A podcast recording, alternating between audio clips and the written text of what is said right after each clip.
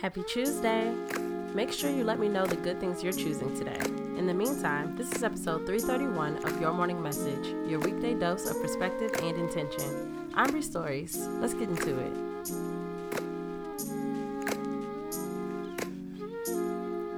Message number one Be clear on what is enough so that you know when you are fulfilled. Don't let yourself get caught up chasing. Don't be the reason you're trapped in the grind when life is already lovely. You can stop, smell the roses, thank them, then push a little further to gain a little more. But know when you have enough and don't take it for granted. Message number two Bring brightness to the mundane.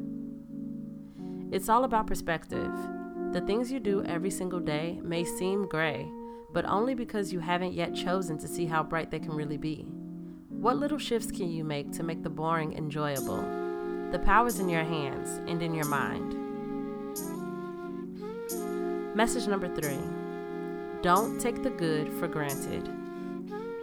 When we're looking for great, we turn a lot of our attention away from what's already really good, not knowing that our love for the good is how things become great. Appreciate everything just the way things are. See the great in all the good, and watch what's good get even better.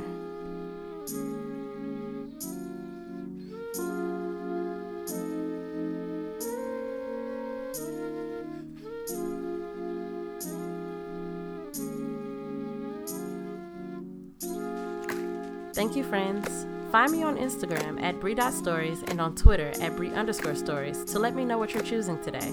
I love to hear from you. Until tomorrow.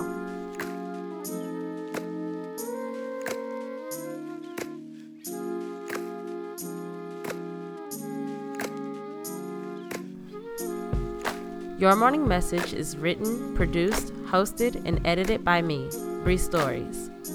Follow me on Instagram at Bree.stories and on Twitter at Bree underscore stories. Music by Kenneth Leffridge.